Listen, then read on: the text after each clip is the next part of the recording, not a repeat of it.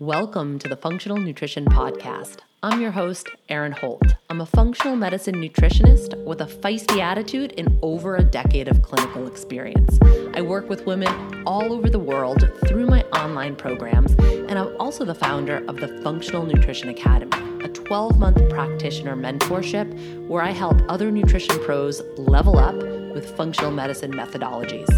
I've got a bone to pick with diet culture and the conventional healthcare model that are both systematically failing so many of us. Creating a new model is my life's work, and this is what the show's all about. Please keep in mind this podcast is created for educational purposes only and should never be used as a replacement for medical diagnosis or treatment. If you like what you hear today, I'd love for you to subscribe, leave a review in iTunes, share with a friend, and keep coming back for more. Thanks for joining me. Now let's dive deep. Hello, my friends. We have got a big episode for you today, especially if you're somebody who deals with bloating, which is a lot of people. Did you know that the third most common cause of bloating is, wait for it, gallbladder issues? So that's going to be the name of the game today. This is the most overlooked problem when it comes to bloating, but also just overall gut health and overall hormonal health, uh, particularly for women and particularly if you're over 40. But even if you're not, this still applies. And it's stuff you definitely want to, to know about. So this episode is for you. If you've got bloating, if you've got acid reflux, if you've got constipation, if you've got hormonal issues, if you have thyroid issues, all super apply. Um, or what should I say? This information applies to all of those. So listen up. It's a good one, chock full of info. Um, I want to take a second because I'm very excited that there uh, we've got a lot of people signed up for the Body Intentions workshop coming up on June 3rd. So that will be this Friday.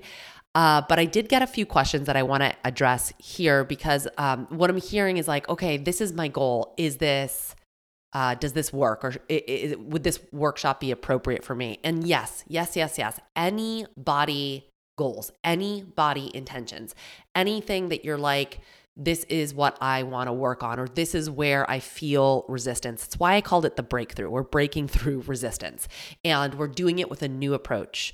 An approach, I'm going to go out on a limb and say that you have not tried before. So let me just back up and explain where this workshop came from because I don't really teach a whole lot of workshops. Um, I have my programs like Your Hormone Revival and the upcoming Carb Compatibility Project, which, by the way, if you sign up for the CCP, you get this workshop for free. For free. It's a really good deal, really good value. Um, but I don't this is the the first workshop that I've taught in a year. Um and it's the last one I'll teach for a while cuz it takes a long time to prepare for these things cuz I give you everything. I give you like I I love to over deliver. Um, that's kind of like my vibe. So just trust that if you sign up for this workshop, you're getting a lot more. It's kind of like a course. You're getting a lot of a lot of different stuff. Um, but the this is something that I've been working on um, for like behind the scenes, not really talking about for a long time. So many of you know, if you've listened to the show for a while, you know that I have dealt over the past four, five, six, seven, eight years with my own health struggles. And I am grateful in a lot of ways because that is what led me to functional medicine. That is what led me to the work that I do today. I was searching for answers for myself. I was searching for solutions. I was searching for healing. And for a very long time, the focus was on my physical body because it needed to be. It needed to be. That was my entry point. I was really focused on deep nutrition, on the functional medicine modalities, functional labs, detox, supporting my hormones, supporting my gut all of that. And it got me really far. You know, I talk about that we have all of these different bodies. We have the physical body, the emotional body, the energetic body. Uh, I start at the physical body. The physical body matters. We're not bypassing the physical body. We're still giving the physical body everything that it needs. Deep nutrition. You know, that's what the Carb Compatibility Project is all about. But I personally needed to go deeper. And that's where I find a lot of my clients. That's where I find a lot of people that I work with is that they need to go deeper than just the physical body. And so when I needed to go deeper, that's when I really dove into neuroscience and neuroplasticity and the biology of belief and quantum healing and understanding how the subconscious beliefs inform our body. You've heard me say it before the body is the subconscious mind. So the subconscious mind is the thing to unlock the code to our physical healing.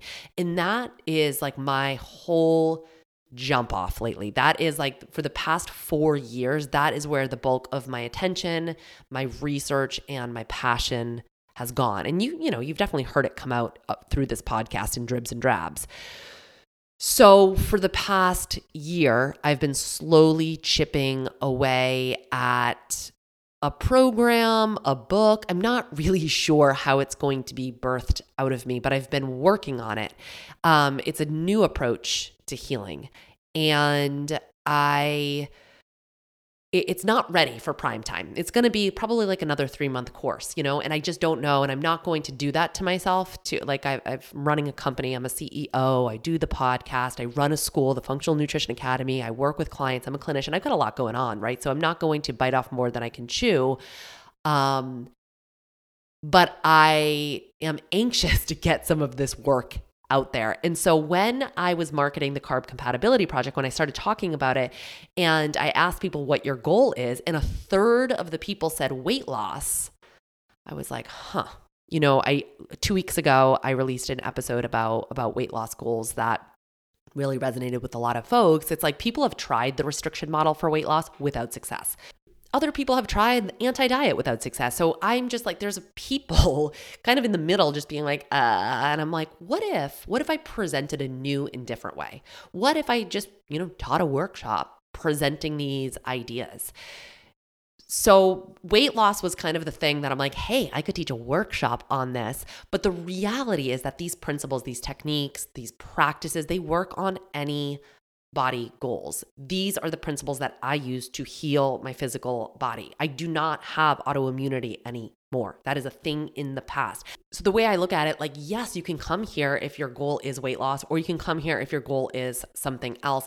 These practices that I'm going to teach you in the workshop can serve as a companion guide to any nutrition plan that you're doing. That's why I recommend it alongside the CCP or any healing modality. So it's not going to interrupt um, any type of healing process that you're doing. It's really more, like I said, a companion guide. So hopefully that clears that up. I'm about to say something really bold, but I stand by it. The stuff that I'm teaching in this three hour workshop has the potential to change your life. It's really big stuff. I'm personally so excited uh, that I get to teach this. And so I'm very much so looking forward to seeing some of you. This is not something I'm going to teach in the future, most likely. So it's not like, hey, when are you going to run this again? Now's the time. Even if you can't make it live, sign up. You can catch the replay, uh, you can catch the bonus workshops that um, that come with with the workshop. I highly encourage you to to sign up if you're thinking about it. This is your sign. Go all in. Bet on yourself. Do it rise to the occasion, rise to the challenge. Like, I got your back. This is not anything that's going to be taught on the podcast. This is totally in the container of this three hour workshop. So I would love to see some of you there. You know, the podcast, I'm just like talking out into the, you know, into the mic and, and for with this i get to see your faces and like get to chat with you. So i'm excited. I'm excited. Okay so let's go into gallbladder. Let's talk about it. Um now i'm gonna this is gonna be an information heavy episode because I really want you to have an understanding. But there is a huge difference between comprehension and embodiment, right? So, comprehension is like, I understand this up here. I'm pointing to my head. I, I get it, right? I understand that. If you're somebody who has a lot of information in your head, maybe you listen to every nutrition podcast, every functional medicine podcast, you're like, I know this. My question to you is then, but do you live it? Does your body know it? That's what embodiment is. That's like, it's like you're taking the information in your head and you're actually putting it into practice through your body in real real time. That's how we affect change. Like just having a bunch of information in your head doesn't actually create transformation, doesn't actually create change on a body level, on a life level, right? So I encourage you that don't just listen to this episode, take the information from this episode and put it into action. If you want to see changes in your physical body, if you want to see changes in your health, you have to embody this. And I would encourage you to join the Carb Compatibility Project because we have four weeks together to take the information, all the information that you have about health, and to kind of like whittle it down into like, what do you actually need to know? And then what do you actually need to do with that information that you know, right? So if you're somebody who's deeply overwhelmed by all the information to the point where you're not putting it into practice, join the CCP and I will help you out there. So let's talk gallbladder. Um, a cholecystectomy is gallbladder removal, and it is one of the most common procedures in the United States. More than 1.2 million gallbladder removals are per- performed annually. Over a million, you guys. So we're just ripping out gallbladders left and right. And as I mentioned on last week's show, this doesn't come without consequence. We can't just take out a whole ass organ without some downstream side effects. Your gallbladder plays really crucial roles, not just in digestion, not just in uh, nutrition, like how you, whether or not you actually access the nutrients of the food that you're eating, but also with detoxification, also with your hormone systems. So it's kind of a big deal. And we can't just take it out you know? Like sometimes we have to. Sometimes there's you know there's an acute crisis where the or crisis where the uh, gallbladder actually does need to be removed like an obstruction for example. But we it's not like a it's not like an organ that doesn't have a function or a role. Now normally the gallbladder is removed because of gallstones which can be very painful. Gallstones are when bile which is a digestive juice that we'll talk a lot about today. Um, but they it they, it gets hard and there's like little hard deposits, almost like pebbles in your actual gallbladder. They can block some bile ducts. They can cause a lot of pain. So when somebody gets to the point of like having tremendous pain, that's when they're like, oh, well, we're just going to take the gallbladder out. But understand this you don't go from zero issues to having gallstones overnight. So gallstones is like the end of the road. You know, it's like this, the, there's been issues that have been going on for a while. So the purpose of today's show is to alert you to some of the warning signs that you have issues with your biliary tract. That way, you can take preventative measures before it gets to the point of surgery. Because, like I said, taking out a whole ass organ has downstream side effects. So, we want to prevent that if we can, right? Um, and also, it's important to understand that taking out the gallbladder doesn't just fix the issue.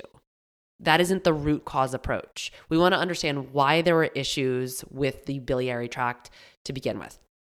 So, the gallbladder, in case you're not familiar, it's a small pear shaped pouch or sac that's located in your upper right abdomen underneath the liver. And the gallbladder stores and concentrates bile. So, the liver produces bile and then it travels through the common bile duct to the gallbladder, and that's where it is stored. And when we're talking about the biliary tract or the biliary system, that's really referring to the liver, the gallbladder, and the bile ducts kind of all collectively because they're all very intimately connected with bile production and bile storage and then bile release. So, your liver, again, your liver makes that bile, and the bile is liquid.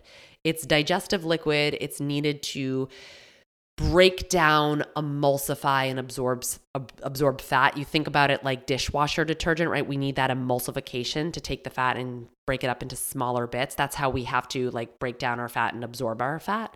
And the so then the liver makes this and then it goes into the gallbladder. The gallbladder stores it, it concentrates it, and then it releases it into the small intestine on demand when we eat fat. So when we consume dietary fat, the dietary fats, like we eat it, right? It works its way down the GI tract, it gets into the small intestine. And once dietary fats are there in the small intestine, there are certain cells in the intestine that sense that fat. And the cells say, oh, hey, there's some fat. I know what I know what we need. I know what, what exactly what we need to emulsify this fat and break it down. We need bile. So the cells trigger the release of a hormone CCK.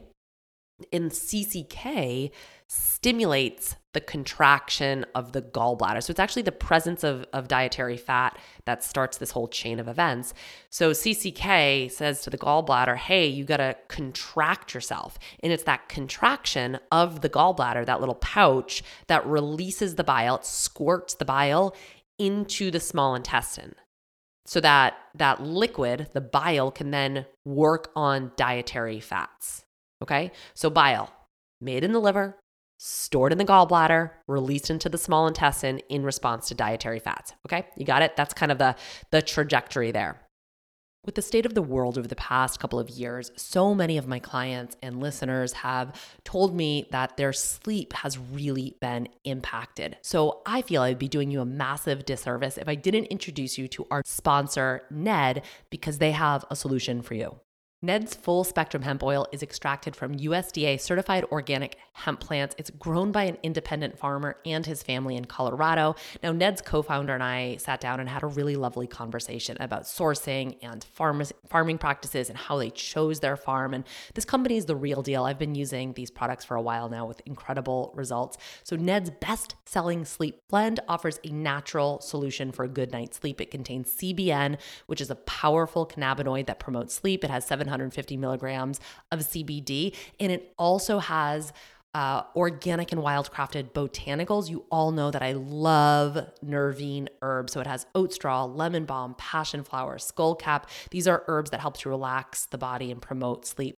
If you need help unwinding at night, I highly recommend purchasing the Dream Set because it also contains Mellow, which is their awesome magnesium blend that features GABA and L-theanine. This is a non negotiable in my nighttime routine lately. If you'd like to conquer sleep with Ned's Dream Set, Functional Nutrition Podcast listeners get 15% off with code FUNK. Go to helloned.com forward slash funk or enter code FUNK at checkout. That's H E L L O N E D dot com slash F U N K to get 15% off. Thank you, Ned, for sponsoring the show and offering our listeners a natural remedy for some of life's most common health issues.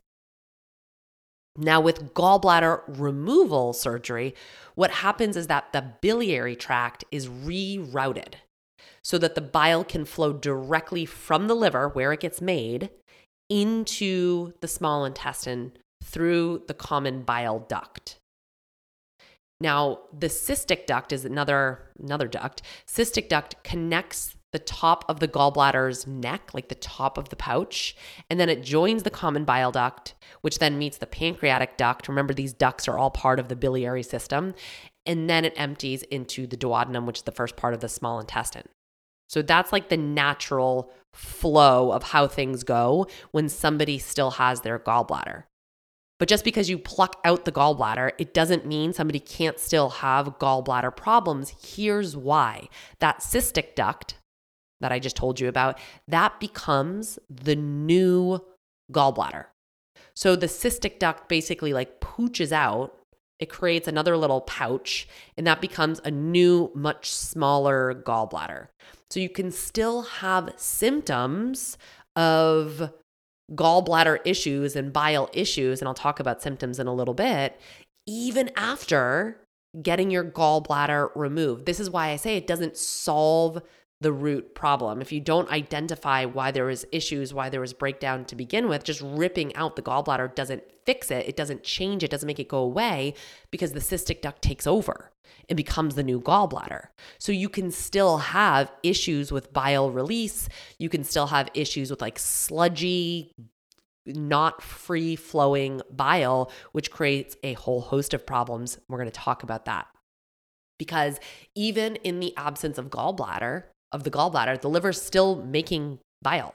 It's still it's still happening. Bile, you can still have bile issues even without a gallbladder. So we like ultimately the goal is that this bile is free flowing. It's getting where it needs to go. It's doing its job. There's no like there's no backup. And that's why if you've ever heard of the term cholestasis, I mean if, if it's it's exactly what it is. It's a backup of bile flow in the liver. It's a backup of bile flow in the bili- biliary ducts. There's some type of like clog in the system. Um, and then we have gallstones, which is again those painful things, right? That um, that I was talking about before. Stones are formed in the gallbladder from different components of bile. And this is quite common. I think it's the stat, the last stat that I saw is 20 to 25 million Americans are affected by gallstones. That's 10 to 15% of the adult population. So that's a lot of people. So you start to see, oh, okay, this is why that surgery is so common. Um, gallstone disease is the leading cause for hospital admissions related to GI problems. Um, but some people don't experience any pain at all. So there's there's that. Uh, but before it gets all the way to the point of gallstones, what we can see is sludge. Now, most people are thinking you know, when they're thinking about gallbladder issues, they're thinking about gallstones, they're thinking about gallstone obstruction. And this is actually why so many gall, uh, gallbladder issues are missed in conventional treatment because they're more, they're really looking for gallstones. They're, that's, they're really more concerned with gallstones in a full blown obstruction and not potentially paying as much attention as we should be to the sludge formation. This is really the main phenomenon. And it's before it turns into gallstones, your bile can create sludge. So, gallbladder sludge is a real medical term. You can see it on ultrasounds. And this is before it gets to the point of gallstones. The bile gets sludgy, it gets thick. And we have the opportunity to intervene during this time rather than sit back and wait for it to become a gallstone before to become, you know, an obstruction and have these like really gnarly acute symptoms that require you to remove an entire organ from your body. So a, a lot of people might not be dealing with obstruction, but they can be dealing with sludge. And when the gallbladder is sludgy, it's inefficient at releasing bile. I mean, it makes sense, right? When you think about it, it's not this free flowing bile. And when this happens, you can get very bloated, you can feel very distended because if we need bile to break down and digest our fats and the bile is like thick and sludgy and not free flowing, then we don't have the, an appropriate bile um, to release those fats or I'm sorry, to uh, to break down those fats. So that's uh, could be a good indication that something might be going on with the gallbladder. Is you feel bloated, if you feel distended, or if you're burping a lot after eating meals. Um, if you're especially if you're feeling that way in response to fattier foods, that could be a good indication. Like, hey, um, there might be some sludge happening. Other symptoms of sludge is just the inability. Some people can really self identify, like, I don't do well with fats, I don't do well with fried foods. Um, the bloating and the distension um and, and you might not always like be able to pinpoint and associate distension with food because it can take a few hours to get bloated with gallbladder stuff. So it might not be like i eat the food and i get the the tummy ache. Sometimes it's that quick sometimes it's not. Uh like i said burping um especially if you're feeling like you're burping after fatty meals burping after taking fish oil supplements. If like those fish oils repeat on you that could be an indication when the gallbladder contracts, you can get referral pain. So you might experience pain in the upper back or the abdomen or um, between the shoulder blades, like up between the shoulder blades is is a kind of a common uh, gallbladder pain place. Uh, just ongoing GI complaints or issues can be a big one. Um, you might take a peek at your poop. So if you're not breaking down your fat appropriately, you might see uh, your stool might be clay colored, like lighter in color. You might see floating stools, so poop that floats, or greasy, shiny stools, or you might just straight up see like an oil slick on top of the water. That can all be indication that you're not breaking down your fats because you don't have enough bile to do so. Uh, you can see skin get skin changes. So you can, um, red palms. If you have red palms, reddened skin on the palms can be gallbladder. Dry, flaky, itchy skin can all be signs of poor fat digestion, as low vitamin D status. So if your vitamin D is just perpetually low despite supplementation, think about fat malabsorption. Now, those are all the things that we should pay attention to. Those are all signs that things are not going well. And then here's why you should care. I'm going to talk about why bile is so important, why I refer to it for years as an unsung hero, because bile has a lot more to do a lot more to do in your body than just breaking down fat. Let's take a quick break to thank our show sponsor, Bio-Kult. Their boosted product is a multi strain probiotic, four times the concentration of the original formula, which is why I prefer it all of their probiotic strains are backed by clinical research. It really makes a great everyday probiotic. I just had somebody on Instagram reach out and say, This stuff has changed me. Thank you. So it's a great product. And the cool thing about it is that there's no need to refrigerate it. So you can take it with you when you're traveling, which I highly recommend because most of our guts get really jacked up when we're off our schedule, when we're traveling, when we're doing things that we don't normally do. So taking a probiotic with you is a good bet. You can give it to your kiddos, those uh, the capsules can break apart. You can sprinkle it into yogurt or oatmeal or add it to a drink. This is what I do for Hattie. I put in a little shot glass with a bit of water and she just shoots it down. So head to their website using the link in our show notes. Use code FUNK15 to save 15% off of your order. One thing that I hear from clients often is I used to be able to drink wine and now I can no longer tolerate. And there's a reason for that. We talk a lot on the show about processed food, but wine can be extremely processed as well. There are 76 additives legally approved for use in winemaking. This can be dyes, thickeners, GMO yeast, and the top 20 wines sold in the US, the most popular ones, all contain high levels of sugar. So, my answer to that problem is dry farm wines. I've had a subscription for them uh, for years, and I absolutely love every single bottle they sell. They are organically, biodynamically grown, sugar free, low alcohol, and they source wines from small family growers. So if you're like me and you enjoy the occasional glass of wine while you're cooking with your family, head to dryfarmwines.com forward slash funk. For functional nutrition podcast listeners, they're offering an extra bottle in your first box for a penny. You get free shipping and delivery straight to your door. So check them out and enjoy. So bile production, bile is mostly water. It's about 95% water.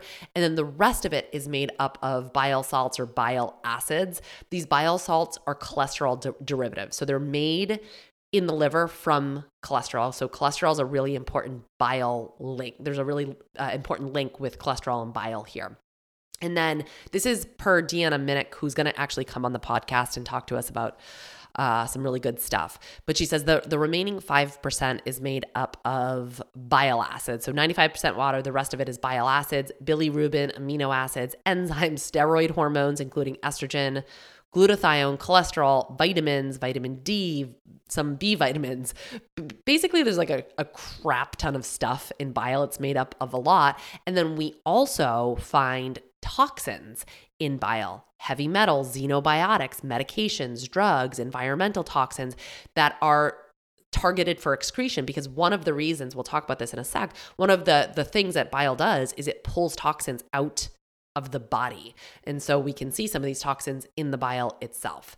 Um, so it, we do think about bile as the digestive juice that helps us digest fat because that is one of its main roles and it's a very important role. Like I said, bile acids act like a detergent, so it helps to emulsify the fats in our food, and dietary fats need to be emulsified before we can digest them, before we can absorb them.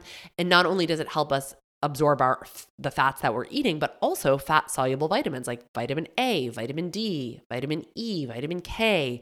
Um, all of these things are really necessary for health. These are really necessary to build out hormones. So we have to make sure that we're actually accessing these fat soluble vitamins through food. And so this is one of the reasons why bile deficiency can lead to vitamin deficiencies is because we're just not able to break down those uh, that fat and access those fat soluble vitamins.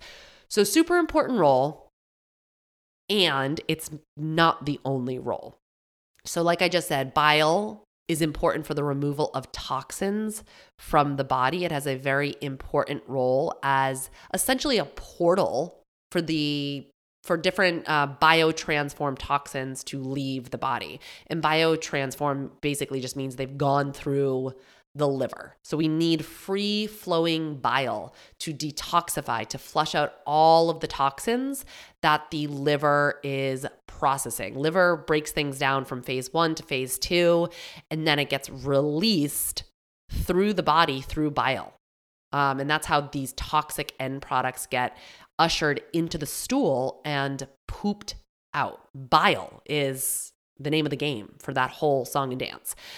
So but that's why we see bile containing some of these toxins, carcinogens, xenobiotics, pharmaceuticals, heavy metals, mercury, aluminum, lead, um, and hormones.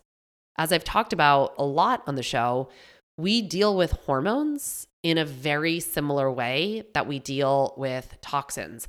So we'll use estrogen. We we as an example, we need to make estrogen and we're making it all the time. We make it every day and then we use it and then we have to get rid of it. So estrogen goes through those biotransformation pathways that other toxins go through. The body treats estrogen in the same way that it would treat a contaminant in the environment breaks it down, it neutralizes it, and then it packages it up so we can get rid of it. And so if you've if you've done your hormone revival with me, if you've ever done a Dutch test, this is what we're looking at on the Dutch test is we're looking to see if estrogen how we're metabolizing estrogen. We're looking at phase 1 and then we're looking at phase 2. Both of those happen in the liver. And all of that is part of natural biology, a natural part of physiology, and we can take action steps to optimize estrogen metabolism and clearance to make sure that we're effectively getting rid of it. And this is a lot of the strategies that we do in your hormone revival. But some signs that maybe you're not effectively clearing estrogen, PMS, mood swings, menstrual migraines, menstrual headaches, um, weight gain, bloating, fibrocystic breasts, fibroids, acne, all of that, all of those estrogen dominant symptoms can mean, can indicate that you're not really effectively getting estrogen out of the body. That's very, very, very common. Estrogen dominant, our dominance isn't always you're making too much estrogen. Sometimes it just means that you're not clearing it out. And if you have a high toxic load, if you get exposed to a lot of different environmental toxins, you're going to be, your body's going to be essentially using up all of those resources that estrogen needs to clear out. So then estrogen recirculates. And that's how we can start to see estrogen dominant symptoms. That's how we start to see estrogen, um, like uh, symptoms of hot, too much estrogen. So, phase one, phase two happen in the liver. And then phase three really involves bile in the gut. So, we're taking all of those toxins out through the bile, we're pulling it into the colon, and we're pooping it out. And we have to do this with toxins and we have to do this with estrogens. We have to get it all the way out of the body. If it's not out of the body, it will be reabsorbed and recirculated. And in the in the microbiome, we have the estrobolome, which is part of the microbiome that really helps with estrogen clearance.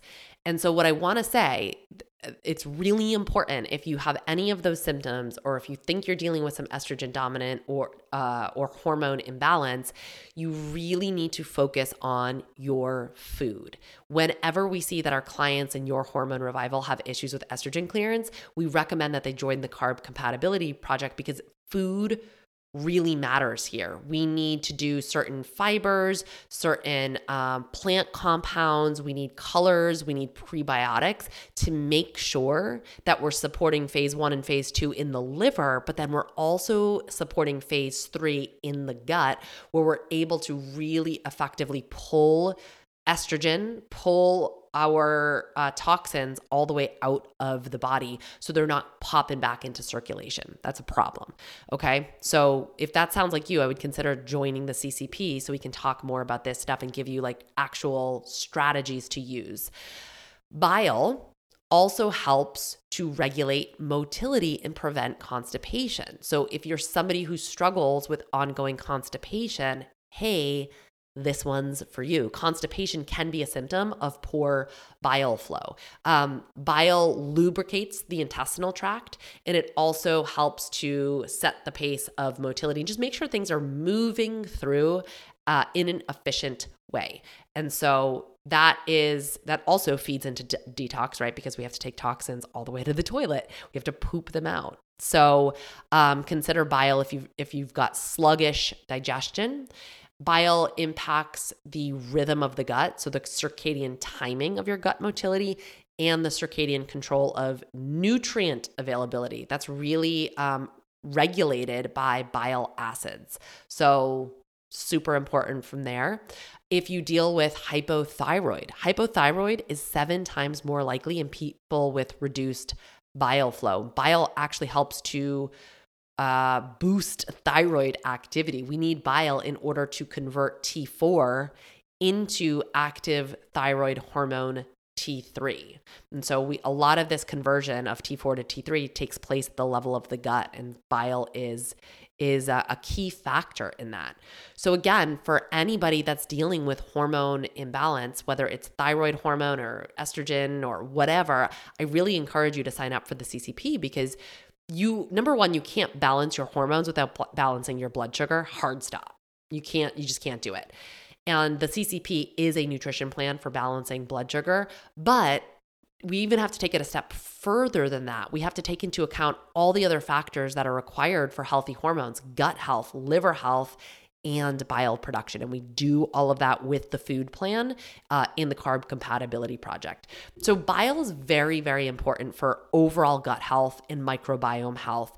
They are signaling agents. Bile salts, once it gets into the colon, they're signaling agents and they control and modulate the rest of the gut. So, it can bind to different receptors, including your vitamin D receptor, G protein coupled receptor, FXR receptor. And this is how bile can help to modulate the immune system, can modulate neurological function, can um, modulate vascular function in the gut. It can aid in immune system health. Um, it can impact secretory IgA and inflammatory cytokines. So, um, having appropriate uh, bile flow can reduce inflammation in the gut it also can improve gut barrier function. So, this is leaky gut. It can help to prevent having appropriate bile, can help to prevent leaky gut. It helps to regulate those tight junctions and make sure that they're not permeable so the gut isn't leaky. And then it has a big impact on metabolic health as well. Lipid metabolism glucose metabolism insulin sensitivity. We talked a little bit about this in last week's show uh, but i just kind of want to double down on that. Bile acids are closely tied to blood sugar. We need proper bile release for balancing blood sugar.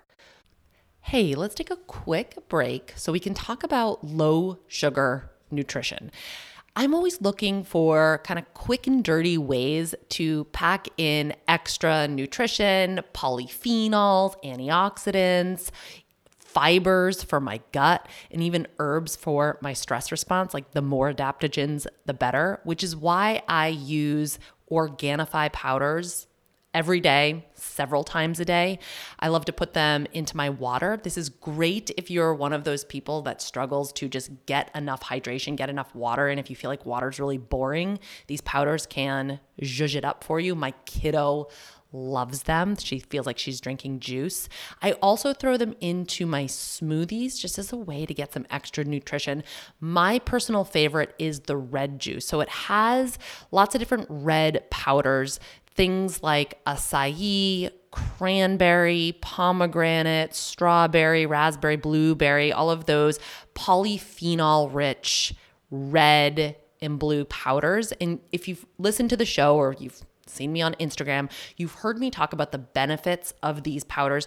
They feed a very unique and particular type of bacteria in your gut called Akkermansia. Akkermansia is a keystone player. It's wicked important for keeping your gut healthy and strong. It prevents leaky gut. It also is very important for metabolic health and insulin signaling and controlling blood sugar. Now, unfortunately, I do a lot of stool tests on people and see that Akkermansia is low, sometimes even below detectable limits. That's a real bummer. Some of the bacteria in our guts are little piggies, they'll eat anything. And then some bacteria are more like snobby foodies that will only eat specific things. This Ackerman, Mac, uh, Akkermansia bacteria loves to eat red polyphenols. So the more red foods you can eat, the better.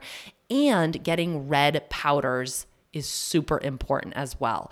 So the red juice is something that you can grab super easy and it's low sugar. All of Organifi's powders are under three grams of sugar per serving, and most of them offer up fiber as well to counteract any spike in blood sugar. So, highly recommend. I throw them in my smoothie so I can pack in a bunch of veggies without adding a ton of fruit that might spike my blood sugar, and I can still make them sweet and palatable. Go to Organifi's website, Organifi.com. You can click the link in the show notes. Be sure to use the code FUNK. It will save you 20% off of every single order you ever place.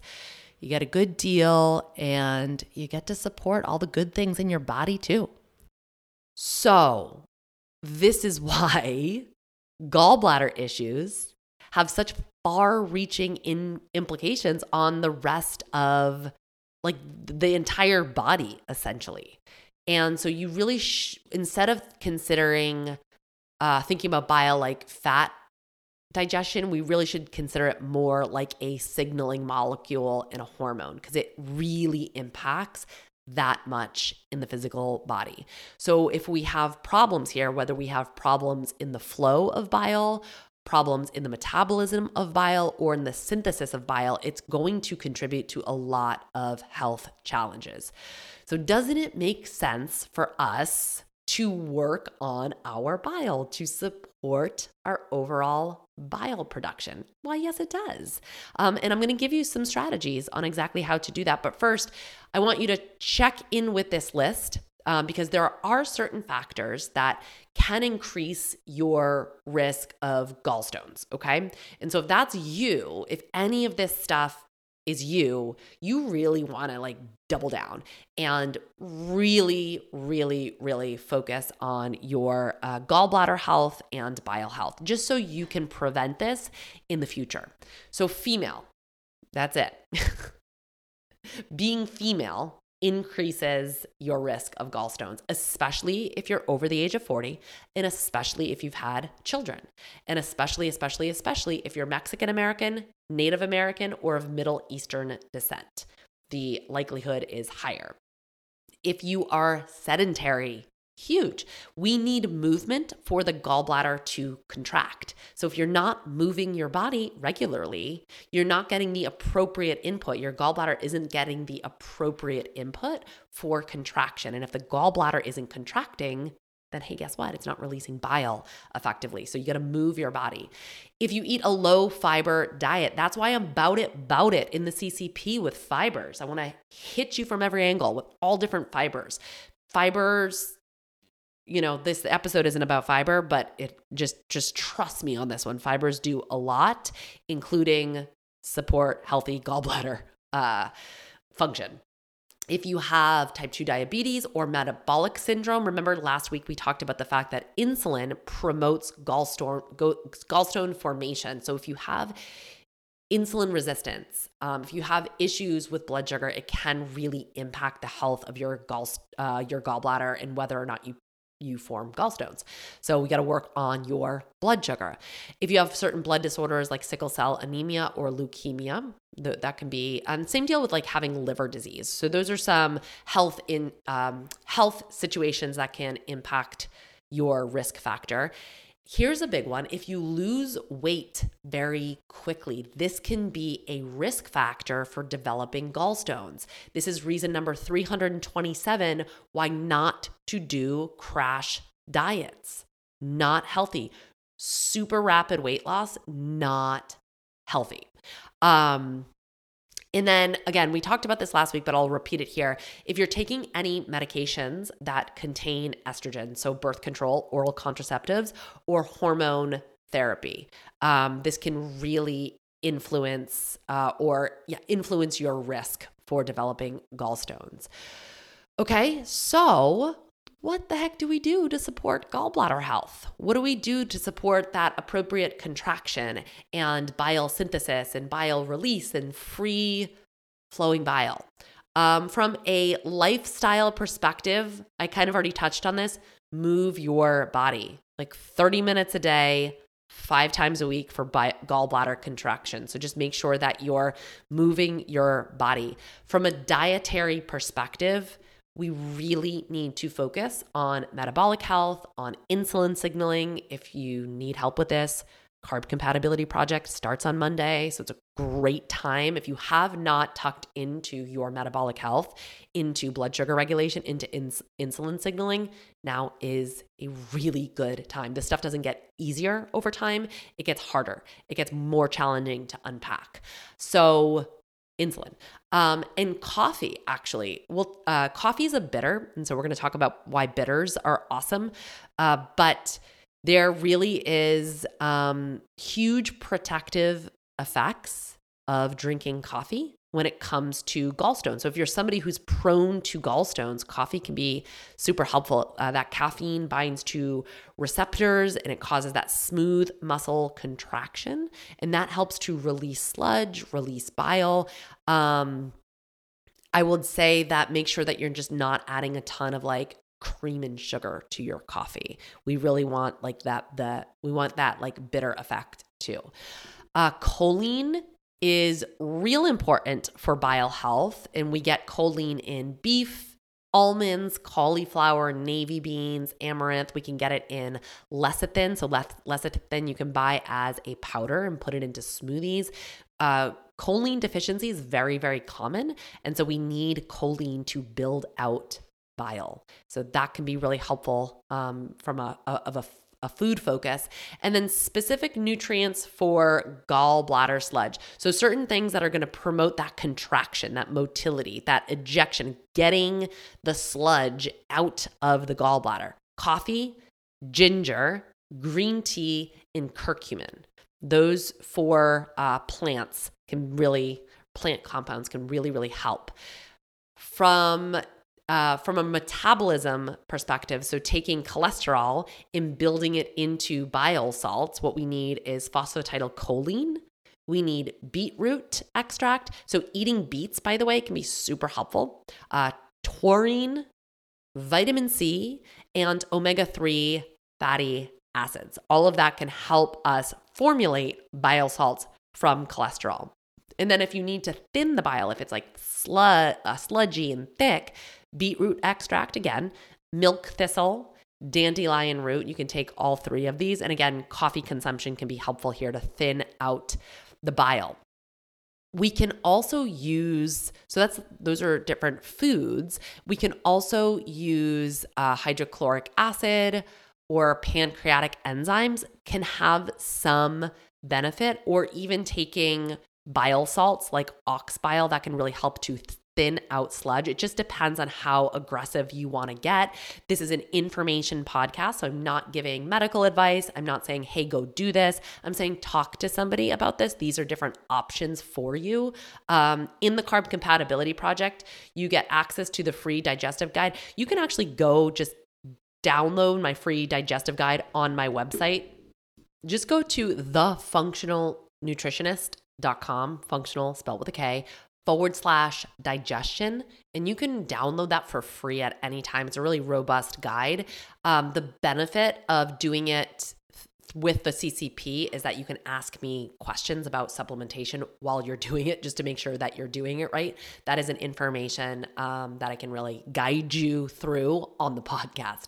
So, uh, but head to thefunktionalnutritionist.com forward slash digestion. You can grab that free digestive guide, and I really talk you about talk you through like the specifics of like different things you can try if you are dealing with fat digestion issues. Um, And then finally, the last thing I want to I want to do is shout out bitters because one really really important and effective way to improve the health of your bile is by eating bitters. That bitter taste stimulates the release of bile and it also gets other digestive juices flowing like saliva, HCl, uh, pepsin, pancreatic digestive enzymes, lots of lots of juices. Consuming bitters can also increase the tone of your LES, which is your lower esophageal sphincter.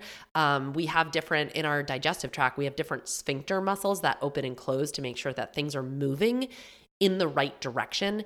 And w- with chronic heartburn, with reflux, with GERD, what we can see is that it can be a muscular issue with that LES, that that sphincter muscles opening up inappropriately. So then um, acid from our stomach can come up into the esophagus where it doesn't belong. And that really causes tremendous pain. Like the stomach can tolerate acid, the esophagus, not so much. And so when we consume bitters, we can increase that tone. We can tonify that muscle, which is really, really important. So bitters, um, big deal. Make sure you're eating lots and lots and lots of bitters. We don't. We're not we're not eating bitter. People are like, oh, I don't really like bitters. I'm like, totally, I get it. You kind of have to retrain your palate toward the bitter flavor. Um, really important to do for your kiddos too, by the way. Um, we don't have much bitter taste in our modern diet. We've got lots of sugar, we've got lots of sweets, we've got lots of carbohydrates, which breaks down into sugar starting in the mouth um, with with salivary amylase. So we can start like we're getting lots of sweet in our mouth all the time. And even the healthy foods and like healthy, I'm kind of using air quotes when I say that, fruit in this country is really grown to be sweeter. So we've just kind of collectively lost our affinity for bitter taste. And it makes good sense to try to get it back. And the way that we do that is by incorporating a lot of bitter flavors. So, watercress, arugula, endive, dandelion, radicchio, uh, the outer peel of citrus fruits, um, dandelion root tea, turmeric, coffee, cacao. And again, like I was saying earlier, in order to really get the um, the impact, the positive benefit from bitters, we really should be able to taste the bitter. So if you're adding a ton of sugar to coffee or you're eating really sweet chocolate, you're not really getting those bitter notes. And so it's important that you um, your palate gets gets access to those bitters. So a lot of the meal plan in the carb compatibility project incorporates these foods so you don't have to overthink it. Um, so if you're going to do the CCP, you will get access to meal plans and different recipes that include lots of bitters and how to how to do that. We also talk about that in the live classes. Um, but if you're not joining the CCP, then make sure that you're peppering in lots of bitter foods. So that's what I have for you today. Protect your gallbladder, kids. It's really important stuff. Thanks for joining me for this episode of the Funktional Nutrition Podcast. If you got something from today's show, don't forget to subscribe, leave a review, share with a friend, and keep coming back for more. Take care of you.